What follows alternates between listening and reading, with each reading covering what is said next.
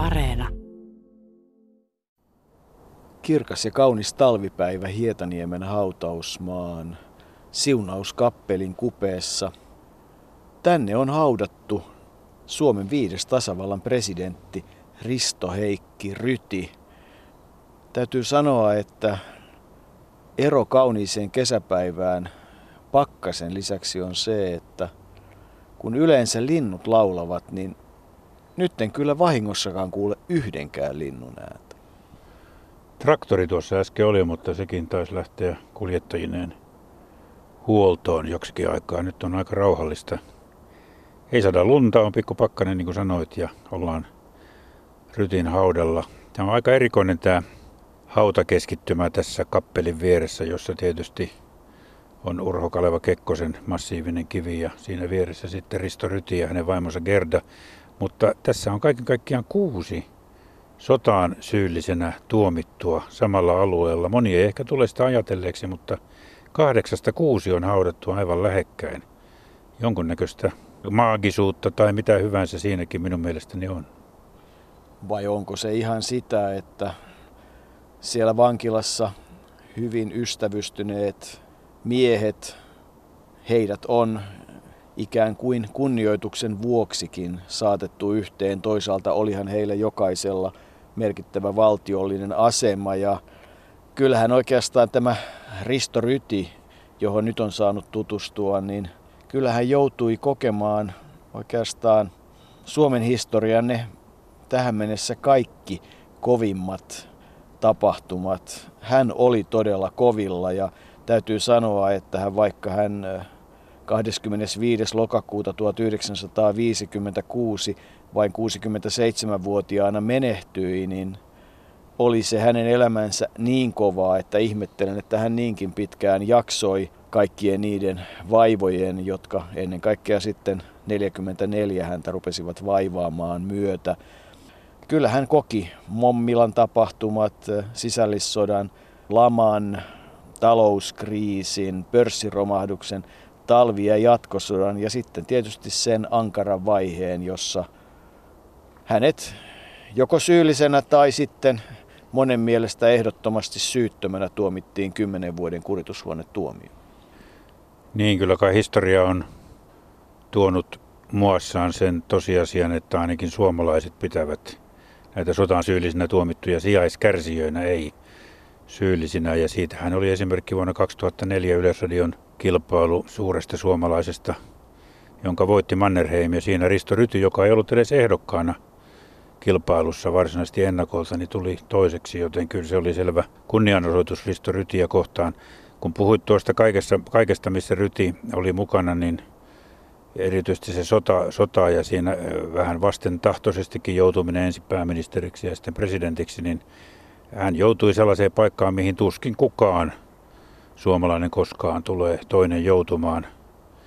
Ja hän joutui sellaiseen paikkaan aikana, jolloin, kun yleensä sanotaan, että ennustaminen on vaikeaa, niin kuin se onkin, niin päätöksen tekeminen niissä olosuhteissa on varmasti ollut raskasta ja vaatinut toisaalta rytimäisen miehen, jolle, jolle tämmöinen taju ei ollut niinkään tärkeä, vaan hän perusti kaiken älykkyyteen, älyyn tietoon ja se ehkä helpotti hänen hommaansa, mutta ennustaminen on ollut silloin vaikeaa. Me kun nyt tarkastelemme täältä ikään kuin toisesta horisontista noita tapahtumia, niin kyllähän historian ennustaminen on helpompaa kuin tulevaisuuden ennustaminen, mutta toisaalta historia ei sekään ole itsestään selvä. Se on kuitenkin tulkinto ja historiassa on aika vähän loppujen lopuksi ihan absoluuttisia faktoja. Paljon on subjektiivisia kirjoituksia ja tietoja, joita on jätetty jälkeen ja näiden kaiken tulkitseminen on sitten historian ymmärtämistä, mutta kyllä Risto Rytin asema silloin, ei, siinä, ei sitä käy kadehtiminen ja kyllä hänelle arvo kuuluu, jos kohta hänessä oli paljon myös ristiriitaisuuksia.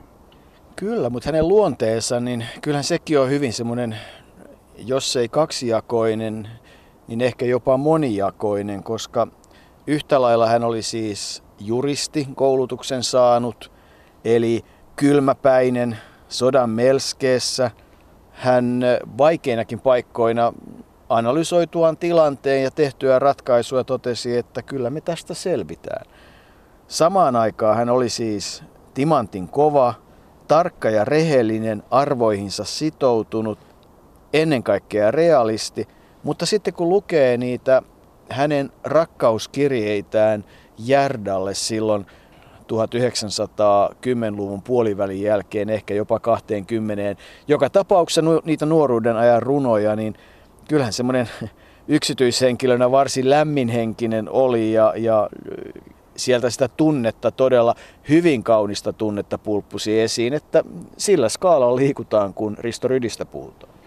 Niin Järda tai jos puhutaanko suomalaiset Gerda, niin vaimona hän oli Risto Rytille erittäin tärkeä ja eikä vähiten sen takia, että hän johdatti kyllä varmasti osaltaan Risto Rytin myös tämmöisiin henkimaailman asioihin, joista voidaan puhua myöhemmin.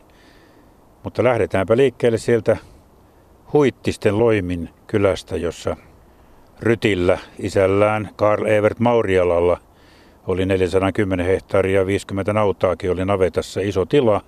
Hän muutti nimensä Rytiksi, koska oli kysymys Rytin tilasta. Se oli hyvin tavallista siihen aikaan. Ja äiti Iida Vivika Junttila. Tämä pari sai yhteensä kymmenen lasta, joista seitsemän oli poikaa ja kolme tytärtä. Ja sieltä on siis Suomen viides presidentti Risto Ryti lähtöisin samasta pitäjästä, josta on tämä kuuluisa hullumieskin. Niin, hullumies. Se onkin mielenkiintoinen asia. Yleensä kysyn sinulta aina jotakin. Satutko muuten tietämään, mistä tuo hullumies-sanonta tulee? Hullumies huittisista. No, oon aina kiinnostanut nämä suomalaisten sanontojen alkuperät ja tietysti tätä piti vähän tarkistaa tässä tätä ohjelmaa varten, mutta aika luotettavan tiedon mukaan kaikki lähti siitä, että Kokemäenjoki aikanaan tulvi. Niin kuin se tietysti tulvii vieläkin, mutta silloin siihen tulvaan ei oltu sillä lailla varustauduttu ja, ja silloin vilja, viljavainiot sekä huittisissa että muissa kunnissa siellä joen varrella täyttyivät vedelle ja lopulta sitten ryhdyttiin perkaamaan Kokemäenjokea, koskia ja matalikkoja. Ja se perkaaminen silloin alkuvaiheessa tapahtui kahden miehen vedettävällä äkeellä. Ja se ei ollut mitään kevyttä hommaa, vaati paljon energiaa ja voimia. Ja näin, näin kuitenkin lähdettiin sitten taistelemaan tulvia vastaan. Ja tarina kertoo, että huittislainen mies, olisi, semmoinen roteva kaveri, olisi mennyt naapurikuntaan töihin nimenomaan perkaamishommiin. Ja lähdettyään sitten yksin vetämään sitä äettä, niin huomasi päivän päätteeksi, että ruokaan menee enemmän rahaa kuin siihen, mitä hän sai, sai tuota palkkaa. Ja joku olikin sanonut, että siinä se on hullu mies huittisista, syö enemmän kuin tienaa. Ja tästä innostuneena hän oli sitten saanut sen verran lisää voimia tarinan mukaan, että oli kahden miehen työt ryhtynyt tekemään siitä lähtien. Toinen, toinen palkka meni ruokaa ja toinen jäi sitten muuhun elämiseen, joten siitä tuo taru on lähtenyt. Ja hullu mies huittisissa valitaan edelleenkin joka vuosi eh, sillä erotuksella, että nykyisin se voi olla myös nainen. Risto Rytiä edes takautuvasti tuskin kukaan huittisten hulluksi mieheksi valitsisi eikä hän hullumies missään tapauksessa ollutkaan kaikkea muuta.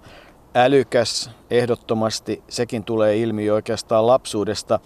Iida, äiti, oli tarmokas ja toimeenpanova puoliso Evert Rydille, tai Rytille, niin kuin pitää kai sanoa. Niin kuin sanoit, seitsemän poikaa, ja Risto on ainoa poika, joka koulutettiin ylioppilaaksi Tietysti Evert oli varmasti sitä mieltä, että se vasta hullua huittislaisuutta on kouluttaa lapsia, koska menee hyviä työmiehiä sisätiloihin opin myötä. Sen sijaan kaikki kolme tytärtä kyllä kirjoittivat ylioppilaaksi ja kyllähän se Risto Rydin koulukäyntikin on ollut omanlaistaan, koska hän oli valtaosan ajasta yksityisopetuksessa. Selvästi kaikesta voi päätellä, että Risto oli äiti Iidalle hyvin tärkeä lapsi. Koulukiusaamista äiti ei sietänyt lainkaan, eikä sitä, että Riston syyksi koulussa olisi laitettu jotakin. Hintelä nuori poika jäi sitten kotiopetukseen ja opetusneuvos M.A. Knaapinen, kansanopiston rehtori, oli se, joka piti huolta, että Risto pääsi sitten oikein opintielle ja niin hyvin pääsi, että kymmenvuotiaana jo meni Porin lyseoon ja kirjoitti 17-vuotiaana ylioppilaaksi anekdootti lienee se päästötodistuksen keskiarvo 9,42. Se, mikä minusta on mielenkiintoista, on se, että kaikesta, mitä Risto Rydistä tiedämme, on se, että hän on varmasti tämän kiveen hakatut sarjan ylivoimaisesti vähiten urheiluihminen. Silti voimistelussa oli kymppi. Niin, se on aika erikoista. Se tulee esille monista lähteistä, että urheilusta. No eihän Risto Ryti toisaalta ollut mikään taideihminenkään, eikä hän musiikkiakaan ymmärtänyt. Väitetään, joku lähde väittää, että jos hän kuuli musiikista, niin porilaisten marssi ja maamme laulu hän ei erottanut, että kumpi oli kumpi. Tuntuu uskomattomalta, mutta, mutta kenties hän ainakin presidenttinä ollessaan sitten tiesi, mitä hänelle soitettiin. Mutta varsinaisesti musiikkia hän ei ymmärtänyt, eikä urheilua todellakaan. Ja, ja, ja huvittavinta kai tässä urheiluhommassa lienee se, että kun hän osallistui kuuluisaan maaottelumarssiin, niin hän oli pukeutunut vähän kuin tuollainen englantilainen herrasmies. Oli kiiltonahkakengät ja pikkutakki ja kravatti ja liivit ja, ja ulsteri, joten ei se nyt ihan urheilu, urheilijapoika siinä marssinut, mutta sitkeästi hän oli mukana niin kuin kaikki suomalaiset tai suuri osa suomalaista siihen aikaan. Se oli hieno tapahtuma Suomelle ja tärkeä tapahtuma tämä maaottelumarssikin, mutta jätetään urheilu pois Risto Rytistä. Kyllä hänellä oli paljon muutakin tekemistä tässä maailmassa. Todettakoon kuitenkin, että sitten se aika hänen elämästään, josta kaikkein vähiten kerrotaan, eli, eli siitä kun hän vapautui 49 vankilasta, niin siihen kunnes menehtyi vuonna 1956, niin kyllä jälkeläiset muistavat, että siellä Porvoon maalaiskunnan tilalla, niin kyllähän luonnossa viihtyi ja käveli ja kulki ja vaelsi jonkin verran, mutta että nekin sitten lyhenivät, mutta aikamoinen luonnontieteen hän oli. No mennään kuitenkin takaisin sinne Pori Lyseoon ja sieltä eteenpäin sitten vuoteen 1909, jolloin eh, Ryti oli jo suorittanut ylemmän oikeustutkinnon kolmessa vuodessa Helsingin yliopistossa, muutti Raumalle ja silloin alkaa tietysti yksi semmoinen hyvin tärkeä jakso hänen elämässään, monellakin tavalla tärkeä jakso, joka loppui sitten vasta vuonna 1917. Ja tässä viittaa nimenomaan jaksoon siitä, kun hän tutustui Alfred Cordeliniin, siihen kun oli tämä niin sanottu Mommilan veriteko, eli Cordelin murhattiin. Ja siihen vaiheeseen mahtuu tietysti myös sitten tutustuminen Järdaan. Mainitsit tuossa hänen ulkoisesta olemuksestaan, niin kyllähän Ryti vaikka oli ilmeisesti aika lailla ujo nuori mies, niin oli semmoinen keikarimainen jo siinä vaiheessa nuorena juristina. Mutta kyllähän Kodeliinin tutustuminen ehdottomasti oli Rydin kannalta yksi semmoinen elämän käännekohta. Niin, Risto Ryti oli, oli Erik Serlaakkiuksen kanssa perustanut Raumalle asiana jo toimiston ja sinnehän Kordelin, Kordelin oli tuommoinen itse omaisuutensa luonut kauppias, joka, joka tuli todella rikkaaksi sinne marssia. Heille syntyi sitten sellainen yhteistyö, suhde, joka kesti kuolemaan asti. Tosin se kuolemahan tuli sitten jo varsin varhain 1917. Erik Serlaksiuksen kanssa hän oli ollut opiskelemassa ryti siis 1914 merioikeutta Isossa Britanniassa Englannissa ja, ja siellä tämä Järdä-siskokin oli ollut mukana, mutta varsinaisesti kai se lempi syttyi sitten, kun Serlakius ja Ryti perustivat Helsinkiin toimiston ja, ja Järde tuli sinne sihteeriksi ja vuonna 16 solmittiin avioliitto ja todellakin sitten vuotta myöhemmin, kun he olivat tuolla Mommilassa Kordeliinin 49-vuotispäivillä, niin tapahtui tuo veriteko, josta on tietysti monenlaista tarinaa, mutta lyhyesti siellä venäläiset matruusit tulivat sinne etsimään aseita ja, ja siinä oli kaikenlaista hulinaa parin päivän ajan ja siinä lopulta tuli sitten suojeluskuntalaisia ja näiden välisessä yhteenotossa Kordeliin ja myöskin sitten Paul Pettersson, joka oli Jokioisten isännöitsijä, saivat surmansa. Risto Ryti ja hänen vaimonsa ajettiin myöskin juna, he olivat ehtineet jo junavaunuun, koska silloin oltiin siirtymässä pois ja ajettiin viljapeltoon tai he menivät sinne piiloon ja sinne tuli venäläinen matruusi kivärin kanssa, mutta kielitaitoisena he pystyivät huutamaan, teillä ammu. Ja kai se matruusi oli sitten kuvitellut, että he kuuluvat niin kuin, eivät ole ole tätä porukkaa ja säästi heidän henkensä, joten aika lähellä oli siinäkin tuo, ettei Suomen, että Suomen viides presidentti olisi ollut joku toinen. Sillä tapahtumalla on monia vaikutuksia. Siitä tietysti kerrotaan, se kuuluu minun nuoruuteeni, koska mun Milan kartano ja, ja se alue on hyvin lähellä sitä, missä isäni lapsuuskoti on Hausjärvellä ja siellä on moneen kertaan oltu ja sitä historiaa on, on siellä tutkittu ja pohdiskeltu.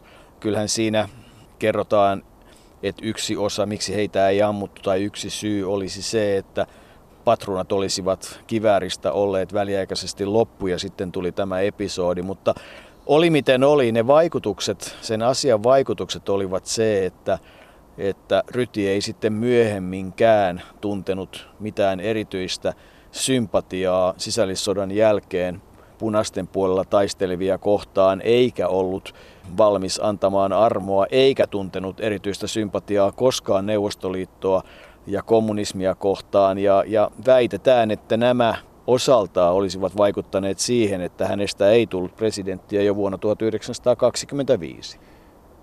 Kyllä se varmasti näin oli. Se Kordelinin kuolema vaivasi häntä varmasti loppuun asti. Se tuli esille muun muassa sillä, että hän sitten pani toimeen tuon jälkisäädöksen ja, ja tuota, oli muun muassa sitten perustamassa tuota Kordelinin säätiötä, jossa muuten ensimmäiset taiteilijat, jotka saivat sieltä apurahaa, olivat Jean Sibelius ja, ja Taata Sillanpää. Kordelinhan oli sitten oli jo ehtinyt rakennuttaa tuon Lars Sonkin suunnitteleman Kultarannan. Ja, ja siellä sitten, kun se vuonna 20 ostettiin Suomen valtiolle presidenttien kesäpaikaksi, Ryti ei olisi halunnut, että se ostetaan, vaan olisi, hänen mielestään Vanajalinnasta olisi löytynyt parempi vaihtoehto. Hänelle se vai, paikka oli vaikea tuon Kordelinin murhenäytelmän vuoksi, eikä hän presidenttinäkään koskaan siellä viihtynyt. Hän viihtyi kyllä Tamminiemessä, jossa hän oli ensimmäinen presidentti jo ennen, ennen Kekkosta, mutta ei, ei Kultarannassa. Tuskin hän siellä ehti kovin paljon sodan aikana sotavuosina olemaankaan, mutta joka tapauksessa se oli vaikea paikka hänelle. E, tuo sisällissotahan myös ja se punaisiin suhtautuminen e, juontaa alkunsa myös siitä, että neljä veljestä taisteli e, sisällissodassa valkoisten puolella ja, ja Niilo näistä veljeksistä kaatui. Ja, ja se presidentin vaali 25, jolloin hän pääsi kolmannelle kierrokselle – ja olisi saattanut jopa, jopa voittaa Relanderin, mutta se varmasti vaikutti. Näin ainakin väitetään erilaisissa lähteissä, että tuo, se, että hän ei koskaan antanut anteeksi punaisille, niin oli siinä esteenä. Hän hävisi kyllä sitten reilusti kolmannella kierroksella Relanderille 172-109, eikä hänestä vielä silloin tullut presidenttiä, kun hän olisi itse halunnut. Sitten kun hänestä tuli presidentti, niin hän ei välttämättä olisi itse halunnut niin tämä Niiloveljen kuolema oli todella toinen tärkeä syy ja siinä oli sellainen mielenkiintoinen tilanne, että kun tätä Risto Rytiä tutkiskelin, niin pohdin, että, että mielenkiintoista, että ensimmäinen ajatus oli se, että Järdan ja Riston toinen lapsista, professori Niilo Ryti, olisi saanut nimen nimenomaan Niilo-veljen myötä, mutta kun hän kirja- tietyissä lähteissä Niilon syntymäajaksi oli kirjattu 1917, No siinä vaiheessa, kun sitten selvisi, että todellinen syntymävuosi onkin 19, niin päädyin siihen, että näinhän sen täytyy mennä. Nimittäin tämä 40 vuotta kestänyt avioliitto Järdan ja Riston välillä, eli he ehtivät viettää niin sanotusti rubiinihäät. Kolme lasta. Henrik syntyi 1916 samana vuonna, kun he avioituivat. Niilo 1919. Molemmat sekä Henrik että Niilo olivat professoreita. Ja kolmas lapsista Eeva Sakseen syntyi 1922. Hän on lääketieteen lisenssiaatti, joten nämä perinne nimet kulkivat sitten suvussa, ovat kulkeneet lasten nimet ja toiset nimet kovasti. Risto Ryti siis oli 1919-21 Suomen valtameren takaisen kauppa Oyn johtaja. Tämä kuvaa hyvin sitä, että hän oli kovasti sen kansainvälisen kaupan ystävä.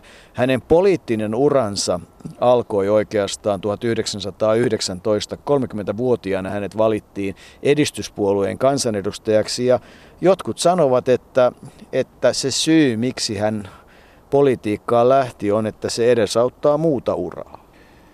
Varmasti näin oli.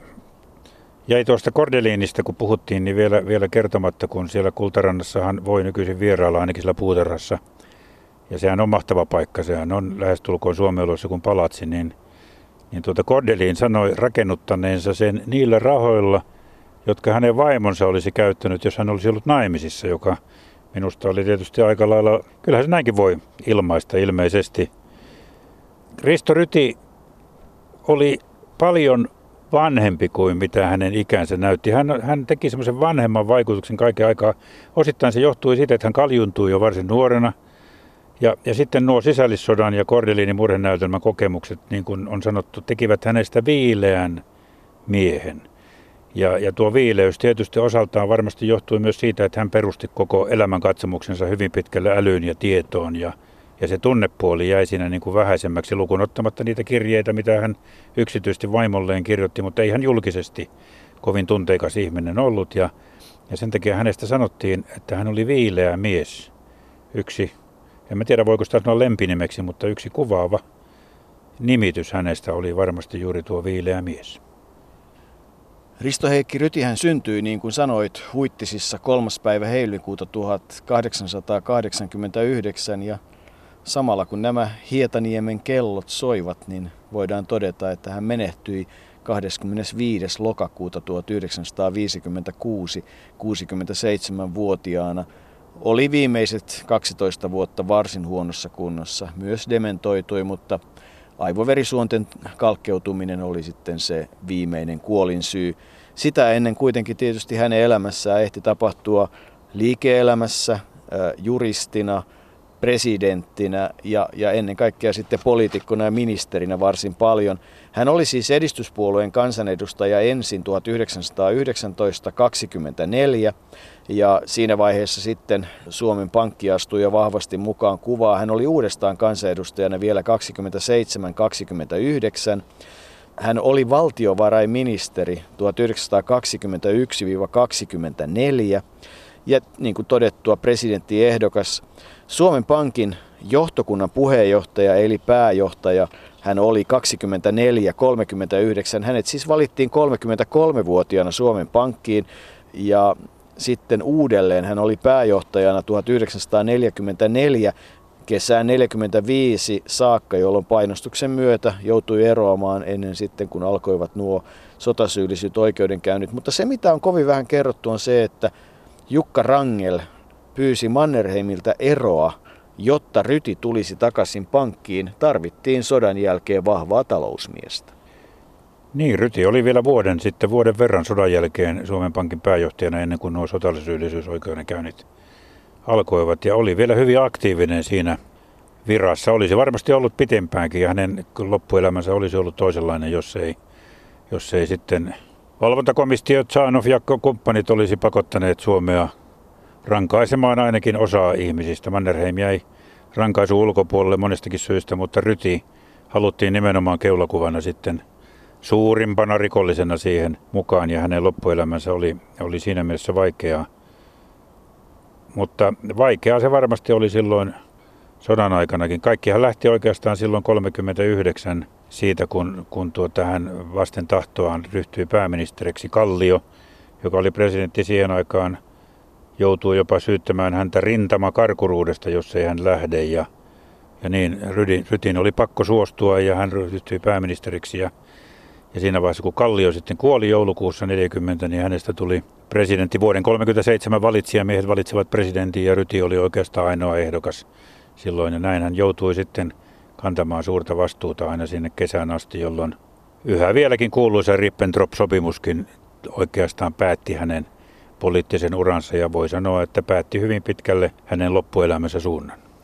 Niin, se päätti. Siis sehän oli sellainen uhraus, minkä hän te- jo- joutui tekemään ö, Suomen ja maan hyväksi. Se, että mitä, minkälainen ja mikä ajatusmaailma Rydillä oli, niin, niin kyllähän selvästi oli siis anglofiilisesti suuntautunut ja, ja jollakin tavalla kun miettii Britanniaa ja Britannian johtoa, Chamberlain ja Churchill, niin, niin, niin kyllähän Ryti kuuluu tähän varmaankin omalla laillaan siihen myöntyväisyyspolitiikan, reaalipolitiikan joukkoon ja Churchill taas oli sitten täysin sen toisen ääripään ihminen. Et, et siinäkin tavallaan Rydin semmoinen ristiriitaisuus tulee vastaan, että hän oli talouspolitiikassa ihan äärimmäisen jämäkkä ja niin edelleen, mutta et, et sitten kun puhutaan sota, sodasta ja, ja siitä reaalipolitiikasta, niin ne ratkaisut, mitkä hän hyvän ystävänsä ja myös tuomitukset tulleen Tannerin kanssa tekivät, niin kun tässä nyt ollaan ja itsenäisyyspäivän ohjelmaa tehdään, niin kyllä kai Rytiä ja Tanneria kaikesta huolimatta saa kiittää siitä, että Suomen tie sodan jälkeen on ollut tämä Suomen tie. Se on aika hyvä historian tulkinta, joka on aika oikea monien mielestä. Niin kuin sanoin tuossa aikaisemmin, niin historian tulkitseminen on aina joskus hyvin subjektiivistakin toimintaa, mutta kyllä Suomen kansa Rytiä ja, ja miksei myös Tanneria, ehkä Rytiä kuitenkin enemmän aina arvostaa näissä, näistä asioista puhuttaessa. Silloin kun Rydistä tuli, tai Rytistä tuli presidentti, niin tietysti se oli aika veikeä yksityiskohta ottaa huomioon, että Kalliohan oli antanut ylipäällikkyyden. Tasavallan presidenttihan on periaatteessa puolustusvoimien, tai ei periaatteessakaan, vaan lain mukaankin puolustusvoimien ylipäällikkö.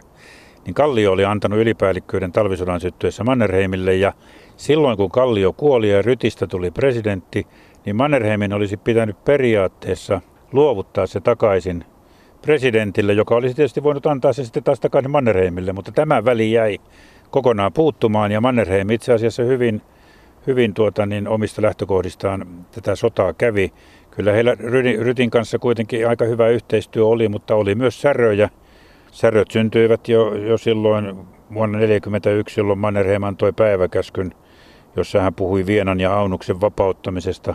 Ryti ei olisi lähtenyt niin pitkälle siinä vaiheessa ja sitten tuli myös Winston Churchillilta kirja, johon Rytin mielestä Mannerheim vastasi liian tai väärin ja Churchill ja Iso-Britannia sitten julistivatkin saman tien sodan Suomelle. Nämä olivat semmoisia säröjä, joita tuli Mannerheim ja Rytin välille, mutta toisaalta molemmat olivat tuollaisia, miten nyt sanoisi, henkimaailman miehiä ja uskoivat, uskoivat tuota, niin myöskin toisenlaiseen tasoon. Eli Rytillä, joka oli Järdävaimoltaan varmasti saanut virikkeitä tähän tällaiseen. Järdevaimohan oli hyvin pitkälle tuollaisen teosofisen filosofian kannattaja, joka spiritualisti, joka kävi jopa Skotlannissa vuonna 1937 spiritualistien maailmankokouksessa ja sai sieltä lisää voimaa tähän. tähän. Ja hän, hän, hän uskoi, että ei ole kuolleita, vaan he siirtyvät niin kuin toiseen maailmaan, henkiseen maailmaan ja jokaisella on oma oppaansa, suojelusenkelinsä. Ja Järdalla se suojelusenkeli perustui siihen, että hän oli, hänellä oli selvä kuuntelemisen lahja, niin kuin sanottiin. Hän kertoi saavansa joka päivä ohjeita siltä suojelusenkeliltä. Muun muassa Ester Stolberille hän oli kertonut näin ja todennut siinä samassa, että myös Ristolla on suojelusenkeli, jolta hän saa ohjeita, mutta ei niin tiiviisti kuin hän. Ja tämä oli aika erikoista. Sitten oli Lovisassa tämmöinen Axel Ringström, niminen henkilö, jonka luona Mannerheim ja Rytikin kävivät vielä sodan lopussakin kuuntelemassa. Ja Rytihän itse sanoi, että jos kerran on olemassa ihmisiä, jotka tietävät näistä henkisen maailman asioista, niin miksi heiltä ei voisi kysyä? Miksi ei voisi kysyä, mutta mitä enemmän Ringströmiä ja hänen ajatuksiaan tuntee, niin varmasti hänellä saattoi olla tällainenkin lahja, mutta ennen kaikkea Ringström varmasti oli loogisen päättelyn erinomainen mestari. Niin, kun hän oli, hän oli ennen, ennen tuota talvisodan syttymistä syksyllä 39 eh, syyskuussa ja, ja vielä marraskuun lopussa lähettänyt Rytille Kvarikin kirjettä, jossa hän oli ennakoinut, että Kallio kuolee ja Rytistä tulee presidentti ja niin kuin tietysti kävi, mutta eh, jälkeenpäin on kyllä näin mietitty, että kyllähän se Ringström, Kallion kunto jo tiedettiin silloin sen verran heikoksi, että Ringströmin ennustus on saattanut olla enemmänkin tuommoinen asiantunteva arvaus. Mutta kuka tietää, joka tapauksessa Ryti oli kiinnostunut näistä asioista ja kyllähän Aino Kassinenkin, jonka ainakin meidän sukupolvemme muistavat vielä aika, aika lailla tuommoisena populistisenakin ennustajajoukkona, niin kertoi muistelmissaan käyneensä Rytin luona päiväkahvilla kymmenkunta kertaa, mutta korosti, että ei silloin puhuttu mistään politiikasta, vaan muista asioista. Rytihän, en tiedä uskoiko, mutta oli kiinnostunut myös horoskoopeista ja, ja, ja, ja niis, mitä niissä hänestä sanottiin kansalaiset. Kansamme vaiherikkaina viimeisinä kolmena vuosikymmenenä on yksi suomalainen elänyt kiinteämmin kansansa kanssa kuin kukaan muu. Ollut mukana sen suurissa suruissa ja mieliä valtaavissa tapahtumissa. Yksi suuri suomalainen sydän on koko ajan sykkinyt Suomen kansan sydämen tahtiin. Se on paisunut ilosta, kun kansa saavutti vapautensa. Se on kutistunut kokoon kansamme koettelemuksissa ja kärsimyksissä. Kansamme viimeisimmissä vaiheissa tämä sydän on vuotanut verta. Se on ollut pakahtumaisillaan. Nyt tämä suuri sydän on lakannut lyömästä. Raskas velvollisuuteni on ilmoittaa Suomen kansalle, että tasavallan presidentti Kyösti Kallio on kuollut. Vilpittömän ja voimakas henkisen isänmaan ystävän elämä sammui tänään kello 20.45. Helsingin rautatieasemalla ollessaan juuri lähdössä perheensä kanssa ja ystäviensä saattamana maaseudun rauhaan. Hän kunnia komppanian rintaman edessä vaipui maahan sydämen toiminnan lamautuessa. Niin, mennään vielä takaisin siihen oikeastaan siihen 19. päivä joulukuuta 1940, jolloin Ryti siis valittiin presidentiksi, niin kuin todettiin, vuoden 1937 valitsijamiehistä 300 288 oli Rytin kannalla. No siihen on tietysti yksi toinenkin selkeä syy, nimittäin Ryti oli presidentiksi oikeastaan ainoa mahdollinen ja ennen kaikkea sopivin, koska Neuvostoliittohan ei missään tapauksessa olisi talvisodan jälkeen hyväksynyt Tanneria, Kivimäkeä, Svinhuvuudia tai Mannerheimia presidentiksi. Tämä on ehkä hyvä, hyvä siinä tilanteessa muistaa. Mutta se, mikä nyt jäi kovin vähälle käsittelylle, joka on kuitenkin aika tärkeää, on se, että, että hän johti siis Suomen Pankkia 24-39 ennen kuin tuli siis pääministeriksi. Ja se, että millainen talousmies äh, Ryti sitten oikeastaan olikaan. Hän oli siis tällaisen liberaalin talousteorian ihminen. Ei, valtion ei pidä puuttua oikeastaan niin kuin talouden kulkuun. Hän oli kansainvälinen, voisi sanoa nykypäivänä globaali, ja hänellä oli siis erittäin hyvät suhteet finanssipiireihin – josta merkkinä se, että vuonna 1934 hän sai Victorian ritarikunnan komentajamerkin. Ja olenko nyt sitten Arto oikein ymmärtänyt, että se tarkoittaa, että häntä olisi voinut puhutella nimellä Sir Risto? Kyllä, hän oli, hän oli käytännössä niin kuin englantilaista Iso-Britannian horisontista ajateltuna niin aatelinen. Eli hänestä tuli Sir Risto Rytino. Suomessahan se ei tietenkään Sör-sana ole koskaan ollut sillä lailla käytössä, mutta merkittävää kunniaosoitus se oli ja, ja, ja, ja ei ihme, hänhän oli todella, niin kuin sanoit tuossa aikaisemmin, anglofiili ja suhteita hänellä oli paljon länsimaihin, joten tietysti se, että hän sitten joutui Saksan hyväksymään, niin oli, oli aikamoinen kokemus. Kun puhuit tuosta hänen taloushommasta ja muusta, niin kyllä, kyllähän tietysti niin kuin ristiriitaa nykymaailmaan ajateltuna on se, että eihän Risto Ryti ollut mitenkään sosiaalipolitiikasta innostunut. Ei hän ymmärtänyt varsinaisesti, että työttömiä pitää avustaa ja, ja yleensä sosiaaliavustuksia antaa. Hän uskoi, että ihmisen pitää, jokaisen ihmisen pitää tulla ja pystyä tulemaan toimeen omilla kyvyillään ja omilla voimillaan. Ja muutenkin hän sitten, kun hän oli tuollainen kylmä rationaalinen ihminen ja, ja se uskonnollinen mystiikka ei julkisuuteen tullut sillä lailla esille, niin kyllä hän suututti myöskin vuonna 1941 eduskunnassa sanoissaan karjalaisia sanoissaan, että ei näillä ole mitään lakia, joka oikeuttaisi heidät saamaan korvauksia menetetyistä alueista. Nämä oli tietysti sellaisia asioita, jotka, jotka jälkeenpäin tuntuvat aika, aika kovilta. Sitten hän myöskin oli ajan ihminen siinä mielessä, että hänestä tiedetään, että vuonna 1943 jo presidenttinä ollessaan niin oli keskustellut Väestöliiton edustajien kanssa ja korostanut, että, että väestön lisäämisen ohella liiton pitäisi kiinnittää huomiota myös laadun parantamiseen ja Ryti piti perusteltuna estää fyysisesti ja psyykkisesti ala-arvoisten ihmisten lisääntymisen steriloimalla heidät. No silloinhan oli voimassa jo pakkosterilointilaki vuodesta 35 vuoteen 70 tuo laki oli ja sen nojalla tuhansia kehitysvammaisia ja kuuroja ja muita, muita tuota, niin steriloitiin väkisin, joka on tietysti aika ikävä historian fakta. Mutta tuota, Ryti oli sen ajan mies kyllä. Silloin löytyy 30-luvulla ja 40-luvulla löytyy Suomesta paljon esimerkkiä siitä, että uskottiin tuohon parempaan, puhtaampaan rotuun. Niin, kyllähän se on tullut monessa tämän sarjankin ohjelmassa eri, esille ja, ja erilaisissa myös kirjoissahan se on tullut esille. Siis, siis jopa, jos ajatellaan niitä kaikkia Miss Suomia ja Miss Euroopoita, joita 30-luvun puolivälissä valittiin, niin kyllähän kaiken lähtökohtana oli se puhdas skandinaavinen tai ties mikä rotu.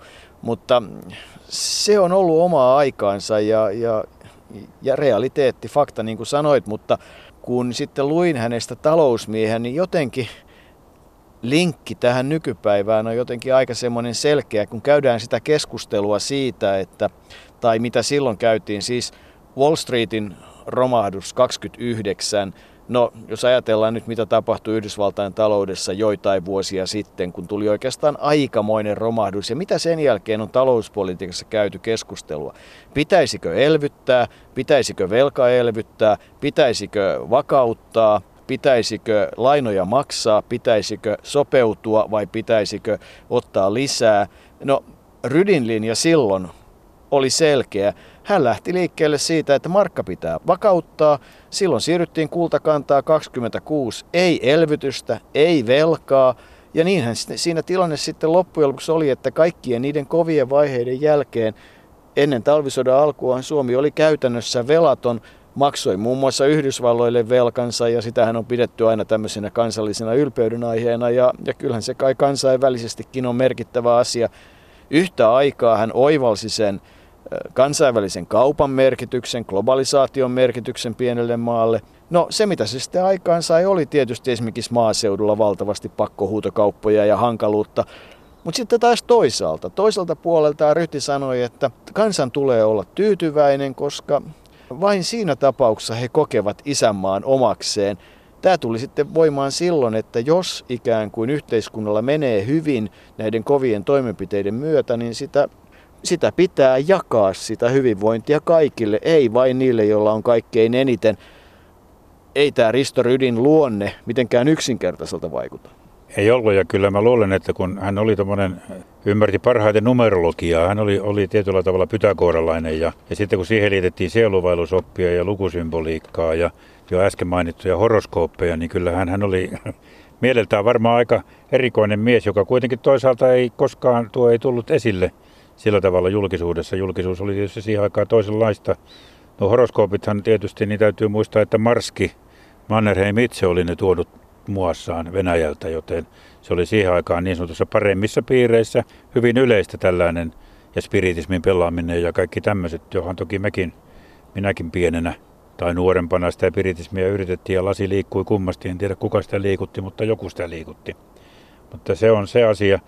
Minun mielestäni kun Risto Rytin elämä kuitenkin hyvin pitkälle niin kuin, se, se osuu kuin tikari tuo Rippentrop-sopimus siihen – elämään. Ja mä en tiedä kuinka moni tuntee, mistä tuossa Ribbentrop-sopimuksessa loppujen lopuksi oli kysymys, mutta kuten taisit tuossa alussa mainita ja Mannerheim nimenomaan totesi, että se oli yhden ihmisen urotyö. Niin, kyllä voi sanoa jollakin lailla, että, että Ryti tietoisesti uhrasi itsensä, jotta maa pelastui. Se Ribbentrop-sopimuksen syntyhän ajoittuu päivään, jolloin jatkosota oli käyty päivälleen kolme vuotta. Eli 22. kesäkuuta 1944 Rippentrop saapui Suomeen ja, ja silloin käytiin jo aika vahvaa keskustelua siitä, että mikä Suomen tuleva rooli tulisi olemaan. Suurhyökkäys Kannaksella oli ikään kuin torjuttu tai oikeammin Stalin oli sitten jo kyllä aika lailla siirtänyt joukkoja Berliinin valtaamisen suuntaan ja, ja niin edelleen. Mutta joka tapauksessa puolustustaistelua käytiin. Toinen sota, mitä silloin käytiin, oli elintarvikesota, koska Suomessa vallitsi yksinkertaisesti valtava elintarvikepula. Tarvittiin aseita, tarvittiin ennen kaikkea ruokaa ja tarvittiin panssaritorjunta-aseita ja tarvittiin ilma-asetta. Ja nämä kaikki saataisiin sopimuksella, jolla Suomi sitoutuisi taistelemaan Saksan rinnalla eikä tekemään erillisrauhaa Neuvostoliiton kanssa – No menepäs ja tee sellainen sopimus tasavallan presidenttinä, niin siitähän saattaa tulla aikamoisia vaikeuksia, vaan jos on ovella juristi, niin kenties löytää toisen tien. En tiedä, oliko sitten oveluutta juristina, mutta hän joutui uhrautumaan. Hän tiesi tekevänsä poliittisen itsemurhan, mutta lähti sitten tasavallan presidenttinä eli yksityishenkilönä tekemään sopimusta merkittävästä asiasta toisen valtakunnan kanssa. Sehän olisi pitänyt hyväksyttää eduskunnassa ja Kyllä kai se sopimus valtioneuvostossa kävi, mutta sen oli kuitenkin Ryti Rippentropin kanssa tehnyt. Tämä Rippentrop oli aikamoinen kukkaismies, kun tuli Suomeen sitä sopimusta. Hän oli saanut Hitleriltä määräyksen, että, että Suomen täytyy pysyä mukana sodassa. Suomi ei saa irtautua sodasta ja Rippentrop tuli mukanaan 144 tulipunaista ruusua rouva Rytille ja kun niitä oli pari päivää sitten neuvoteltu ja tuo sopimus syntyi, niin vielä sata ruusua hän toimitti jälkeenpäin sekä pääministerille ja ulkoministeri Ramseille, heidän vaimoilleen vielä sata neilikkaa, joten aika moista kukkaissadetta se oli, mutta tuo sopimus siis syntyi. Eihän se kauaa se sopimus ollut voimassa. Rytihän tiesi, että hän jossain vaiheessa aivan kuukauden sisällä. No siinä meni vähän yli kuukausi, kun hän erosi tasavallan presidentitehtävistä ja silloinhan tuo sopimus raukesi, koska hän oli sen yksityishenkilönä ilman varsinaisesti valtioelinten suostumusta tehnyt ja se oli sen aikainen lyhyt, mutta sillä taattiin tietyt, niin kuin sanoit, elintarvikkeita, sotila, sota-apua ja kaikkea vielä silloin niille hetkille, jotka olivat kuitenkin ratkaisevia monessakin mielessä. Ja, ja se oli kuitenkin se sopimus, jonka takia Risto Ryti sitten myöhemmin tuomittiin. Se oli häneltä uroteko, näin on jälkeenpäin historiaa sen ymmärtänyt. Niin kyllä se L.A. Puntilan hautajaispuheen pätkä, jossa hän toteaa, että nouseminen hukkumaisillaan olevan laivan komentosillalle on kuin poliittinen itsemurha. Kunnianhimoinen ja omaa tulevaisuuttaan ajatteleva olisi kieltäytynyt. Tämä viittaa siis vuoteen 40. Eli kyllähän Ryti johdatti Suomen talvisodan jälkeen jatkosodasta siihen tilanteeseen, että itsenäisyys säilyi. Sai siitä sitten tietysti oman kovan tuomionsa joka olisi voinut tietysti toisissa olosuhteissa olla vielä huomattavan paljon kovempi. Nimittäin jos mennään sinne vuoteen 1946, kun Ryti istui vankilassa, niin 46 yöllä hänen neuvottelukumppaninsa Rippentrop-sopimuksen myötä kohtalo oli aika paljon kovempi. Rippentrop tuomittiin kuolemaan Nürnbergin oikeudenkäynnissä ja hän oli ensimmäinen, joka 13 askelmaa asteli hirttolavalle ja, ja hänet teloitettiin hirttämällä. Silloin ei ollut enää ruusuja eikä neilikoita. Ja elettiin 16. päivää lokakuuta 1946. Kansalaiset.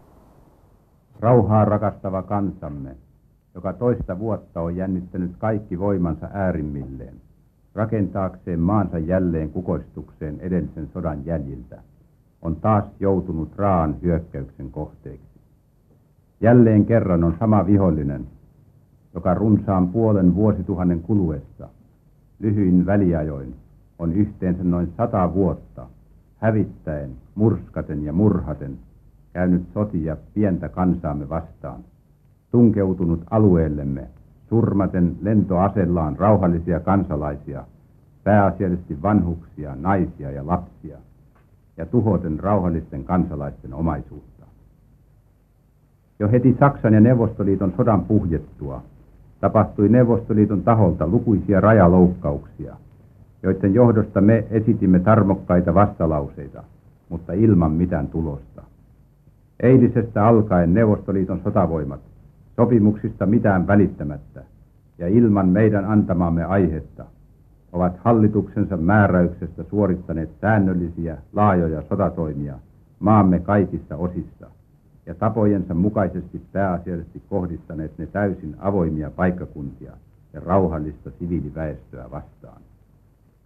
Kun Neuvostoliitto Saksan ja Neuvostoliiton välisen taistelun yhteydessä nyt on levittänyt sotatoimensa Suomen alueelle hyökkäämällä rauhallisen kansamme kimppuun, on meidän velvollisuutemme puolustautua, ja me teemme sen päättäväisinä ja yksimielisinä kaikin käytettävissä olevin moraalisin ja sotilaallisin keinoin. Mahdollisuutemme selviytyä tästä toisesta puolustustaistelustamme menestyksellisesti ovat tällä kertaa vallan toisenlaiset kuin viimein, jolloin yksin seisoimme idän suuren jättiläisen puristuksessa. Suursaksan valtakunnan sotavoimat, nerokkaan johtajansa valtakunnan kansleri Hitlerin komennossa, käyvät rinnallamme menestyksellistä taistelua meille tuttuja Neuvostoliiton sotavoimia vastaan. Sen lisäksi erät muut kansat ovat aloittaneet sotatoimet Neuvostoliittoa vastaan, niin että on muodostunut yhtenäinen rintama jäämereltä Mustalle merelle saakka. Neuvostoliitto ei näin ollen kykene asettamaan meidän puolustusvoimiemme vastaan sitä musertavaa ylivoimaa, joka viime kerralla teki puolustustaistelumme epätoivoiseksi. Nyt Neuvostoliitto on joutunut lukumäärältään tasavertaiseen taisteluun jossa meidän oman puolustussotamme onnistuminen on varma. Kohtalon Herra, jonka käsissä kansamme elämä on, johdattakoon meitä ja vieköön taistelumme lopulliseen voittoon. Kyllä Risto Rydistä pitää sanoa se, että, että kyllähän sillä lailla oli tämmöisen myöntyväisyyspolitiikan ja Chamberlainin politiikan kaltainen. Muistetaan se, miten Chamberlain tulee Englantiin ja näyttää sopimusta, jonka hän on solminut Hitlerin kanssa, sotaa ei tule. No miten kävi? Kyllähän Ryti ajatteli hyvin samalla tavalla. Hän ei uskonut Euroopan ajautuvan sotaan. Hän uskoi alussa Saksan voittoon, mutta sitten vuonna 1943 ja siitä eteenpäin hän kyllä näki selvästi, että Saksa tulee sodan häviämään ja, ja, ja täytyy neuvotella rauha ja tehdä kaikki sen eteen, vaikka ehdot olisivat kuinka kovat. Tähän oikeastaan voidaan ottaa takauma vuoteen ja maaliskuuhun vuoteen 40, jolloin Ryti yhtenä neuvottelijoiden joukossa oli Moskovassa neuvottelemassa Suomelle erillisrauhan tai rauhan talvisodassa ja sehän astui siis voimaan 13.3.40. Sinne mentiin Tukholman kautta ja Riikan kautta pienkoneella ja vielä kaiken lisäksi väärien passien myötä Rytikin, Rytikin taisi olla belgialainen.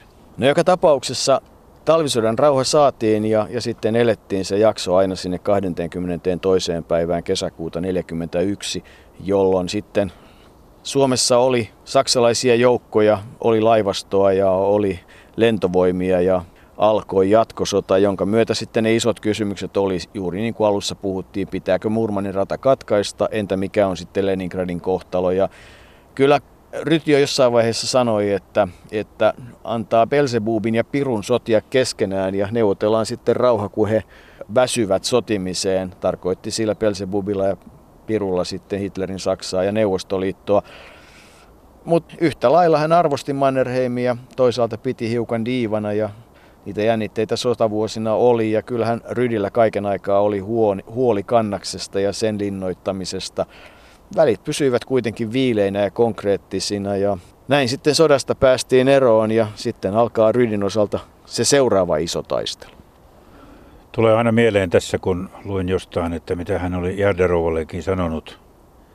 Vaikka kirjoitti niitä rakkauskirjeitä ja korosti, miten tärkeää hän oli, niin hän oli sanonut, että minun elämässäni joka tapauksessa aina ensin tulee isänmaa, sitten sinä ja sitten lapset. Eli kyllä mä uskon, että Ryti sitä tarkoitti. Isänmaa oli se, joka hän asetti aina ykköseksi missä tahansa. Ja se tuli esille myöskin silloin sotasyyllisyysoikeudenkäynnissä, kun, kun hänet oli tuomittu, niin puolustuspuheessaan hän totesi, että minulla on hyvä omatunto. Olen aina koettanut voimieni ja parhaan ymmärrykseni mukaan pyyteettömästi palvella maatani ja toivon jossain muodossa voivani tehdä sitä tulevaisuudessakin. Mutta isämaan palveluksessa ei paikka ole ratkaiseva, vaan tahto. Se voi yhtä hyvin käydä päinsä vankilassa kuin presidentin linnassa. Risto Rytihän saisin kymmenen vuoden tuomion, josta hän istui aina vuoteen 1949. Paasikivi ei uskaltanut, kaikki muut armahdettiin jo aika, aika sukkelaankin ja aika piankin, mutta Paasikivi epäröi vielä niin paljon, että Risto joutui yksinään istumaan siellä vankilassa vielä muita pitempään. 49 hänet armahdettiin, mutta silloin hän oli jo kovin sairas. Mahalaukusta oli poistettu kaksi kolmasosaa ja vankilaruoka oli ollut ilmeisen huonoa, vaikka väitetään, että hyvät kohteluthan heillä siellä oli, mutta kyllä se vankilassa olo oli aika rankkaa aikaa ja sieltä tuli vankilasta ulos silloin sairas mies ja niistä seitsemästä vuodesta Ennen vuotta 1956, kun Risto Ryti menehtyi, niin on puhuttu, että ne olivat seitsemän hiljaista vuotta, joihin sisältyy toki näitä lasten lasten kanssa luonnossa liikkuminen. Ja hän yritti kirjoittaa muistelmiaan, mutta oli liian kriittinen, kirjoitti uudelleen ja uudelleen eikä koskaan saanut niitä valmiiksi. Ja 56 hän sitten menehtyi, niin kuin alussa kerroit. Se oli veikeä kyllä, toinen no veikeä on väärä sana, mutta se oli aika merkittävää ja tuntuu, aika erikoiselta tuo vuosi 56. Ei sen takia, että silloin oli yleislakko ja Unkarin kansannousu, vaan sen takia, että ensin kuoli Risto Ryti, sitten kuoli vielä ehdokkaana vaaleissa ollut häntä 19 vuotta vanhempi Juho Kusti Paasikivi, joka lepää tässä Risto Rydistä vähän oikealle tuommoisen hiekkatien, hiekkatien yli mennään, niin sieltä löytyy myös Paasikiven hauta. Ja sitten Kekkosesta tuli presidentti. Se oli 56, oli siinä mielessä monellakin tapaa merkittävä. Mutta se, että 56, kun Ryti haudattiin valtiollisesti, niin hautajaiset olivat hienot, vaikka Rydistähän piti olla hiljaa, ei Rydystä pitänyt puhua, ei saanut puhua Suomessa pitkään aikaa mitään, mutta rohkeutta riitti Rytin hautaamiseen sillä tavalla kuin hän ansaitsi. Niin kyllä täytyy sanoa, että se sotasyyllisyysoikeudenkäynti kaiken kaikkiaan Oliko se sitten loppujen lopuksi viisasta reaalipolitiikkaa, jolla kahdeksan miestä selvisi muutaman vuoden vankeustuomiolla, koska pahimmassa tapauksessahan, jos heidät olisi siirretty joko Neuvostoliittoon tai vaikka Nürnbergiin toimittavaksi, niin pahimmassa tapauksessa tuomiot olisivat voineet olla aivan jotain muuta. Olivatko vankilaolot helppoja tai ei, he olivat valtiollisia vankeja, eivät ne helppoja olleet ennen kaikkea sen vuoksi, että kaikki nämä kahdeksan olivat tuomittuina kuitenkin syyttöminä. Henrik Ramsey, Tyko Reinikka, Antti Kukkonen, Edvin Linkomies, Jukka Rangel, Väinö Tanner, TM Kivimäki ja Risto Ryti. Ja heistä kuusi todella on haudattu tänne Hietaniemme ainoastaan. Kukkonen ja Ramsey on muualla. Kuusi on tuossa hyvin lähekkäin ja Kekkonen, joka oli virkansa puolesta, joutui myös tuohon käyntiin ja sen järjestämiseen puuttumaan on siinä sitten ikään kuin näiden kuuden vieressä. Helvi Hämäläinen oli kirjoittanut runon Risto Rydin muistoksi. Risto Ryti oli häntä arvattavasti kovasti inspiroinut ja kyllä Arto minusta tuntuu, että nyt olisi oivallinen hetki katsoa, mitä Helvi Hämäläinen oikeastaan kirjoitti. Tässä Helvi Hämäläisen runossa tulee kyllä vahvasti esille se, mitä suurin osa Suomen kansasta on Risto Rytin elämää halunnut muistaa. Tämä on, voi kuulostaa aika pateettiseltakin, mutta tässä on taustalla kyllä vahva usko siihen, että Risto Ryti on historiassa paikkansa ansainnut. Näin se kuuluu. Hiljainen mies silmissäsi jää hehkui kuin liekki. Minkä monumentin rakensikaan tekosi sinulle? Kieltäen itsesi uhrasit enemmän kuin ne, jotka uhrasivat elämänsä maansa hyväksi. Muistaako, tajuaako kansasi Ristoryti? Kaikki he olivat vaiti sinun haudallasi. Myöhäisen kiitoksen lausuminen oli mahdotonta. Hiljaisesta kunniastasi, uljuudestasi ei sanakaan. Vaikenivat haudallasi. Eihän kukaan, eivät kuoleman valtakunnan ruhtinaatkaan, olisi voineet antaa sinulle mitään. Olit täyttänyt ja ylittänyt lain, mitan, jota heistä ei yksikään. Eivät edes Tuonelan kruunuja kantaneet kuninkaat, ei ainoatakaan kunnialaukausta, mutta hiljaisuus oli sinun hiljaisuuttasi. Vajeten painaamme päämme edessäsi me, kansasi, vajeten painaavat päänsä edessäsi Tuonela ruhtinaat. Jälleen soivat Hietaniemen hautausmaan kappelin kellot oivalliseen aikaan. Aurinko ei käy kovin korkealla tähän aikaan vuodesta, mutta se paistaa ja jopa hiukan lämmittää. Se myös muistelee Risto Rytiä.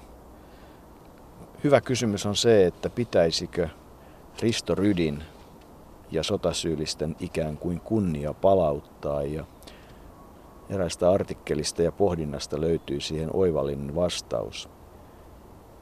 Ei voi palauttaa kunniaa, joka ei ole koskaan edes mennyt. Jääköön se loppulauseeksi ja mietteeksi Risto Rydistä.